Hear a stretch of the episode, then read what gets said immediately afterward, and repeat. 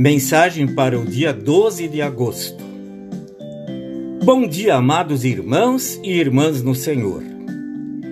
Eu convido vocês a meditarem por alguns instantes sobre o texto bíblico registrado em Gênesis capítulo 3, versículo 9.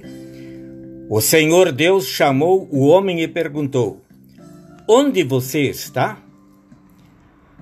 Adão e Eva esconderam-se da presença do Senhor Deus. Onde? Por entre as árvores do jardim. Por quê?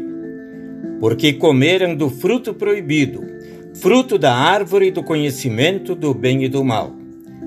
Porque transgrediram o pedido de Deus. Do fruto desta árvore não comereis.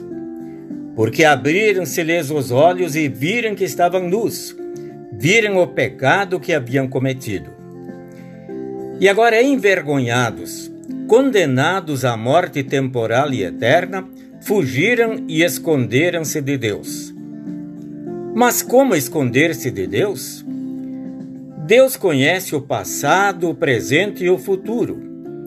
Ele conhece o nosso deitar, levantar e caminhar.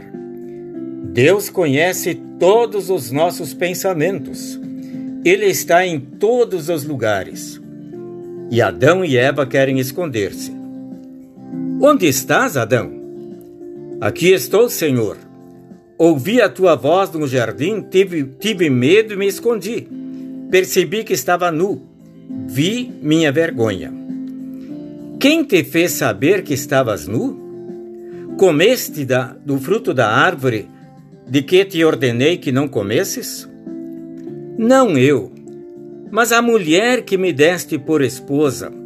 Ela me deu do fruto desta árvore e eu comi. Após a queda em pecado, é este o primeiro diálogo entre Criador e criatura, entre Deus e o homem. Deus procura o homem. Deus chama o homem. E Adão não reconhece o seu mal. Ele procura outro sobre quem jogar a culpa. Adão se acredita inocente e culpa a mulher, culpa finalmente o próprio Deus. Assim é o ser humano. Sempre quer ser bom, sempre quer ser inocente, sempre o outro tem a culpa. Deus chama. Que bom que Deus se interessa por nós e nos chama. Deus chama para um acerto de contas. Não há como esconder-se da presença e da justiça de Deus. Todos nós um dia compareceremos perante o trono de Deus. Todos nós daremos conta de nossa vida. E jogar sobre outros a nossa culpa, os nossos pecados, não é a melhor solução. Para que novamente sejamos aceitos por Deus, devemos reconhecer os nossos pecados e orar: Pai, eu, miserável pecador, te confesso todos os meus pecados e iniquidades que tenho cometido. Arrependo-me sinceramente e suplico-te que, mediante Jesus, teu Filho amado, tenhas misericórdia de mim, pobre pecador. E o que ele responde?